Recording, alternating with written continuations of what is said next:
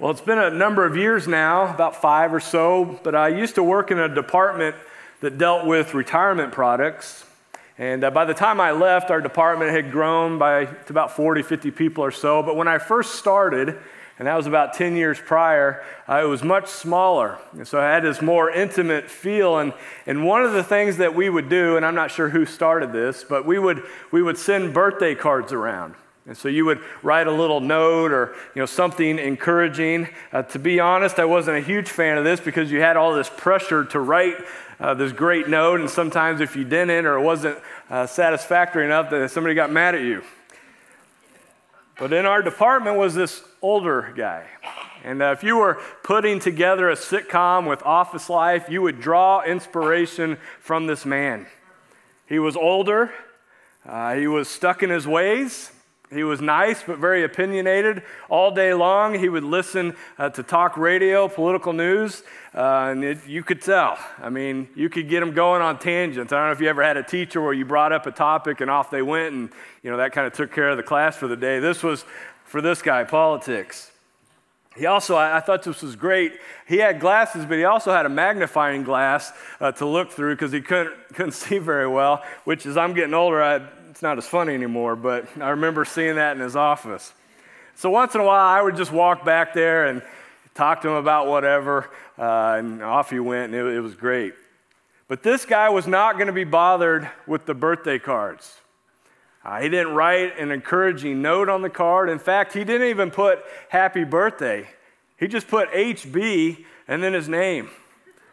And I can remember getting the card one time, and I didn't catch it at first, but then I, I caught what he was doing. And let me tell you, the respect that I had for this guy only grew after I saw that. It was great. HB, no notes, nothing.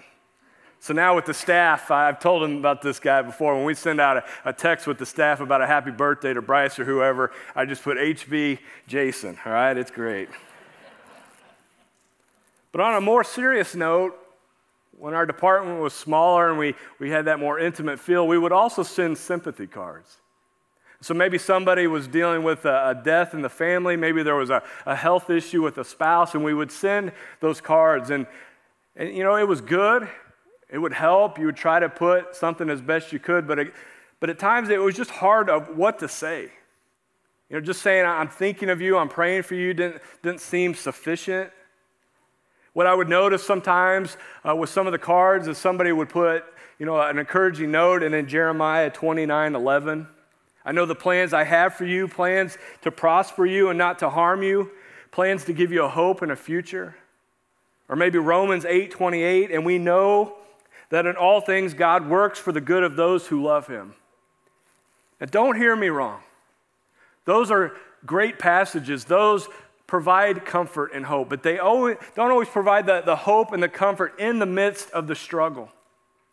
And I think one of the things that we, we can kind of uh, struggle with ourselves when we're trying to be comforting and provide hope to others is we want to just jump to that answer. We just want to jump to that solution where we feel for that person. So we want to give them a verse that's helpful.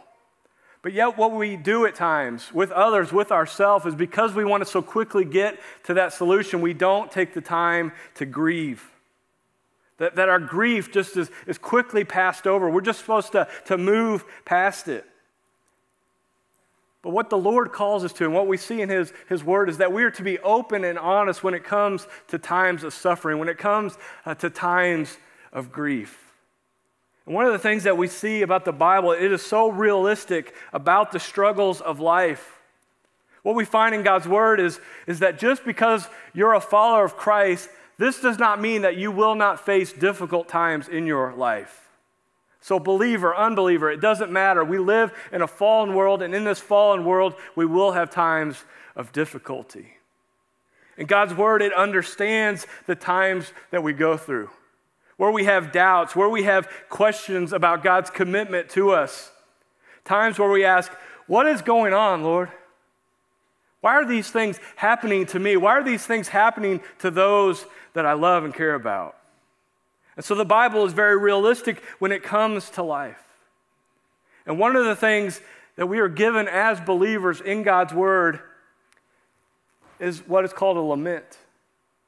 Where we're not to do, move too quickly to that uh, answer, that, that solution, but we can bring our raw emotions to the Lord because we have times when our hearts are heavy, when we are burdened with the struggles of life.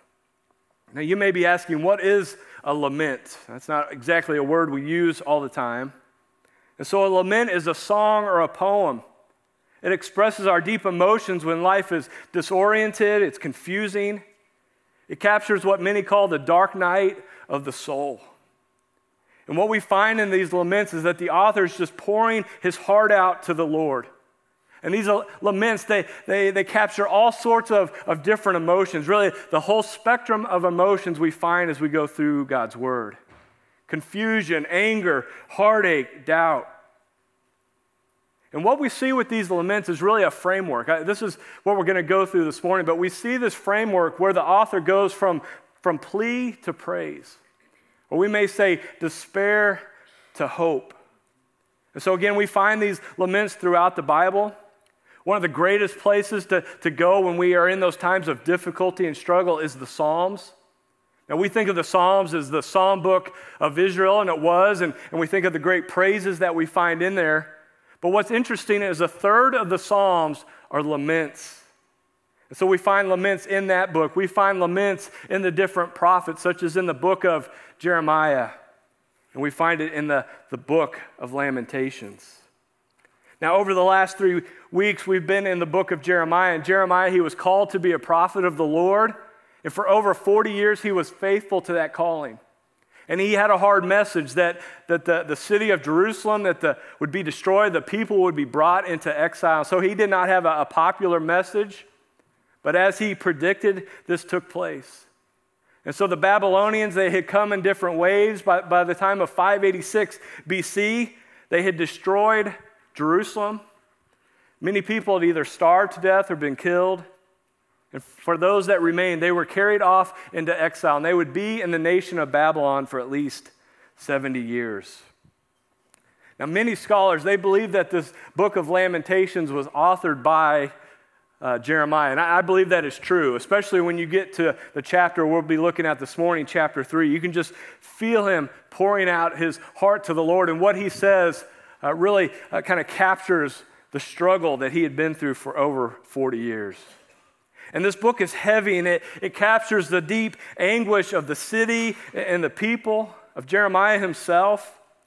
And this begins from the very first verse that we read in that book. It says, How lonely sits the city that was so full of people. And so, as best we can, we need to capture what was going on. I mean, it, may help, and I know this is hard, but to think of, of the devastation of, of 9 11. I can think of the documentaries that you watch, like with World War II, just this devastation. It's heartbreaking. The buildings destroyed, the people that, that had been hurt, that were starving, that had been killed. And this is what took place with the fall of Jerusalem. And what's interesting, if you kind of like this uh, type of thing, is uh, in chapters 1, 2, 3, and 4, this is, uh, there's five chapters in this book, but the 1 through 4, there's actually an acrostic. And so the author is going through the Hebrews, it'd be our A to Z, and going through and listing out and, and writing these laments. And what we find in chapters 1, 2, and then 4 and 5 is that there are 22 verses, okay, 22 letters of the alphabet but when we get to chapter 3, it's three times as long. It's 66 verses. And so sometimes we think in a book it kind of builds up to the last chapter. But what we find in the book of Lamentations, which is very close to the book of Jeremiah, is that the high point of this book is found right in the middle in chapter 3. It's really the mountaintop, if you will, of, of this book. And while the other four songs capture the anguish of the community, what we find in chapter 3 is an individual lament from Jeremiah. And you can just sense his despair. And so I want us to read Lamentations chapter 3, starting in verse 1.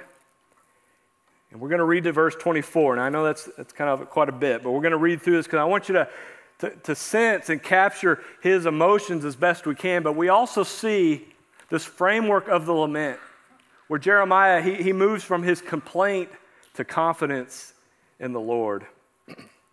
Lamentations chapter 3, verse 1. I am the man who has seen affliction by the rod of the Lord's wrath. He has driven me away and made me walk in darkness rather than light. Indeed, he has turned his hand against me again and again all day long. He has made my skin and my flesh grow old and broken my bones. He has besieged me and surrounded me with bitterness and hardship. He has made me dwell in darkness like those long dead. He has walled me up so that I cannot escape. He has weighed me down with chains. Even when I call out or cry for help, he shuts out my prayer. He has barred my way with blocks of stone. He has made my paths crooked. Like a bear lying in wait, like a, a lion in hiding, he dragged me from the path and mangled me and left me without help. He drew his bow and made me the target for his arrows. He pierced my heart with arrows from his quiver. I became a laughingstock of all my people. They mocked me in song all day long. He has filled me with bitter herbs and given me gall to drink. He has broken my teeth with gravel. He has trampled me in the dust. I have been deprived of peace. I have forgotten what prosperity is. So I say, My splendor is gone, and all that I hoped from the Lord. I remember my affliction and my wandering, the bitterness and the gall. I well remember them, and my soul is downcast within me. Yet this I call to mind, and therefore I have hope. Because of the Lord's great love, we are not consumed, for his compassions never fail. They are new every morning. Great is your faithfulness. I say to myself, The Lord is my portion, therefore I will wait for him. Now, what we find in our passage is really two sections the complaint and the confidence. And I want us to first look at the complaint of Jeremiah, this complaint that we find in this lament. Now, when I say complaint, I don't mean that, that Jeremiah is kind of rebellious and sinful in this struggle. When I talk of complaint, I mean that the author is pouring out what he is dealing with. He is being very open and honest with the Lord. And what we see in this passage is that Jeremiah has a number of complaints, but if we were just kind of to summarize them, there's kind of two big headings. In verses 1 to 9, Jeremiah feels that God is opposed to him. And then in verses 10 to 18, that God is attacking Jeremiah. So listen to how Jeremiah feels opposed by God. Jeremiah says, He, and he's speaking of the Lord, and he said that if you caught that over and over again, He, He, He, just keeps repeating it. And he says, He has driven me away. He has turned against me. I dwell in darkness. And maybe worst of all, Jeremiah feels that the Lord does not even hear his prayers. But Jeremiah also feels attacked by God. And the language that he uses is so, so vivid to capture these emotions. And he says, I've been attacked like one would be attacked by a wild animal. He speaks of arrows piercing his heart. And he says, I've, I've been ridiculed by others. And Jeremiah says, I have had no peace. And so as we read that, we feel the despair that Jeremiah is dealing with. And this is kind of his individual, personal lament, what he is feeling from the Lord. But we need to remember all the destruction that he had seen. The city destroyed, the temple destroyed, things that the people of Israel never thought they would see because the Lord dwelt in the temple. There is no way this could happen, but yet it took place. But also, Jeremiah has been a prophet for over 40 years. He's been faithful to the Lord. People have ridiculed him, he's been put in prison. Uh, the king thought he was really doing treason against the nation because of the message that he had. And so he had been faithful to the Lord year after year after year for decades, but yet this is how he feels about God opposed, attacked. We may not be exactly facing the same situation as Jeremiah, but can you relate to him? Are you in a dark season now, or can you remember a dark season in your past where you felt that the Lord was opposed to you, where you felt that God was attacking you? You just think through some of the different situations and circumstances. You kind of fill in the blank. Maybe your marriage was has just been hard. You go to the Lord and you plead with Him, Lord, Lord, turn it around. I want it to work. But things get worse.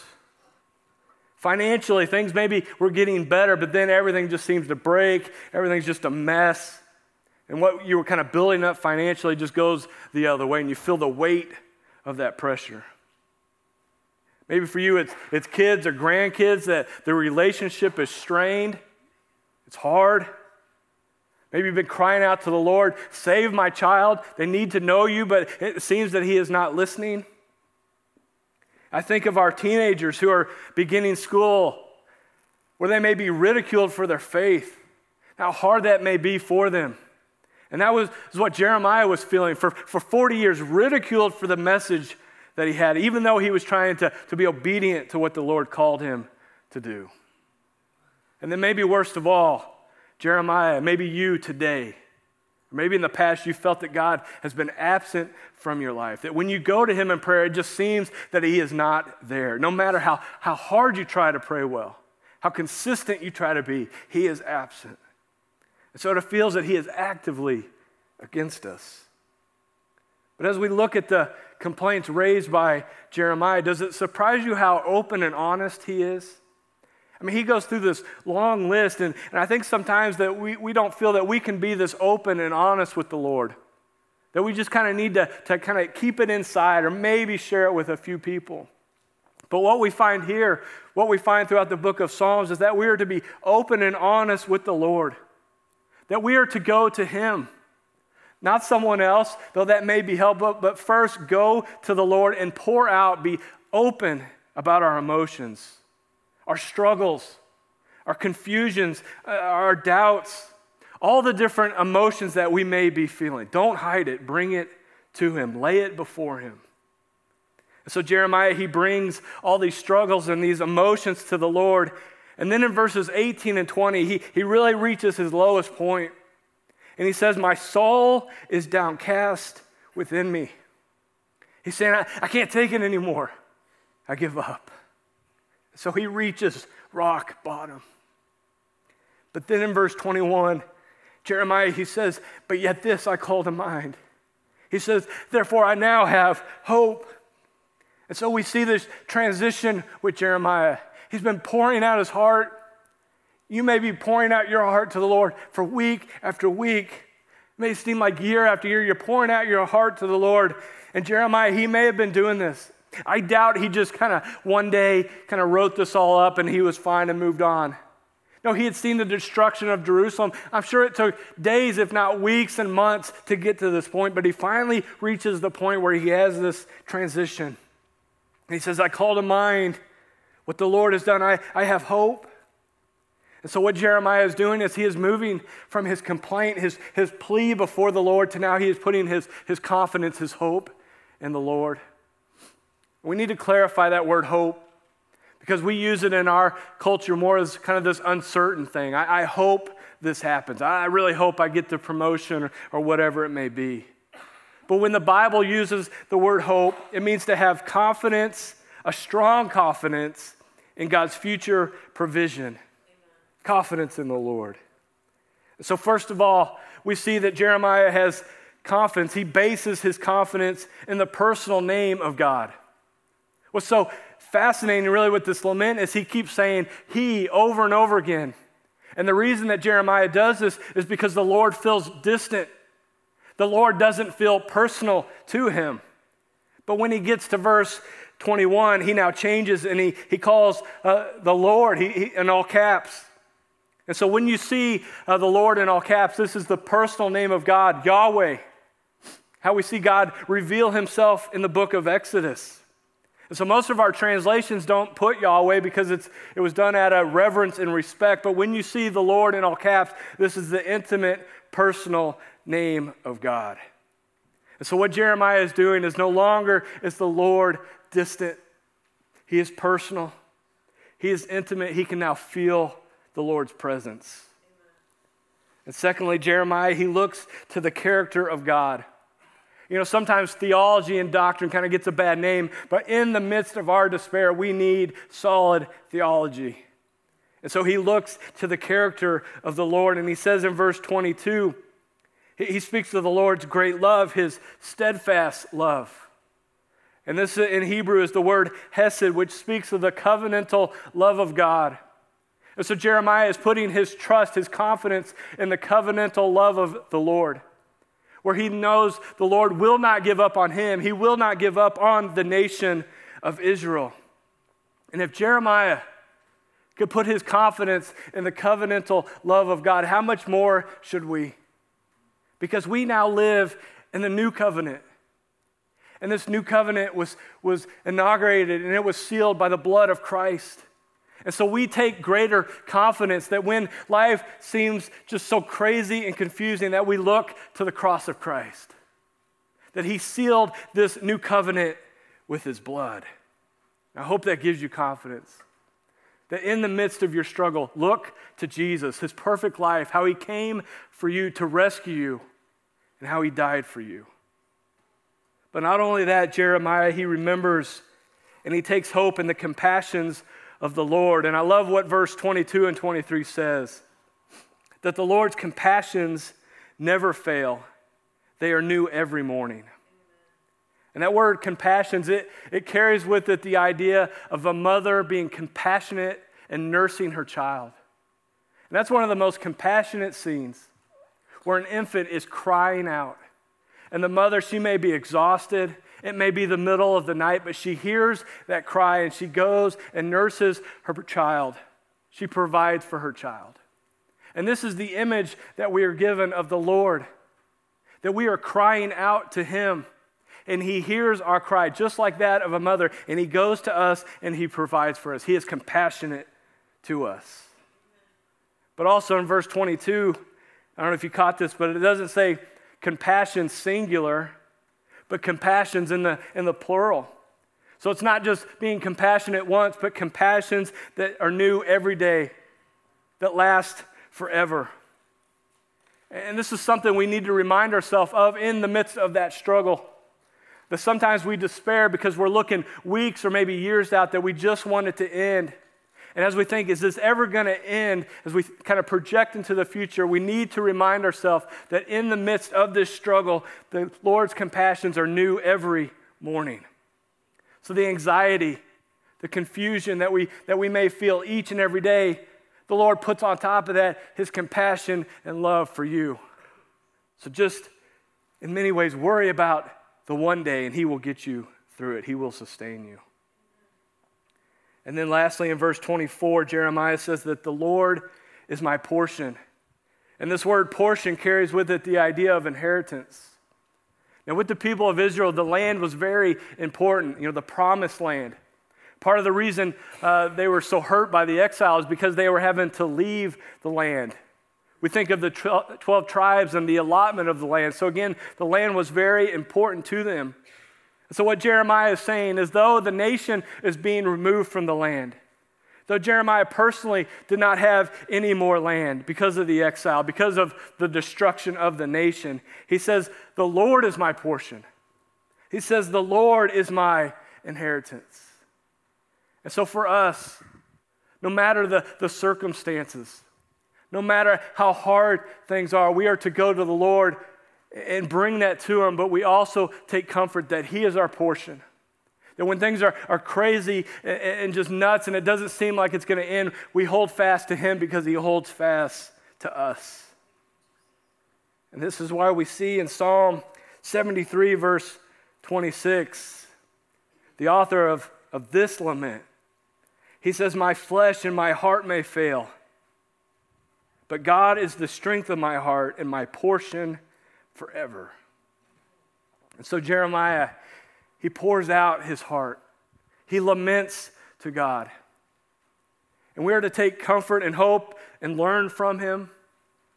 We are to look to the character of God, that, that we can know God in this personal and intimate way, but we also take hope in the work of Christ. Because he, as Isaiah says, was a man of sorrows.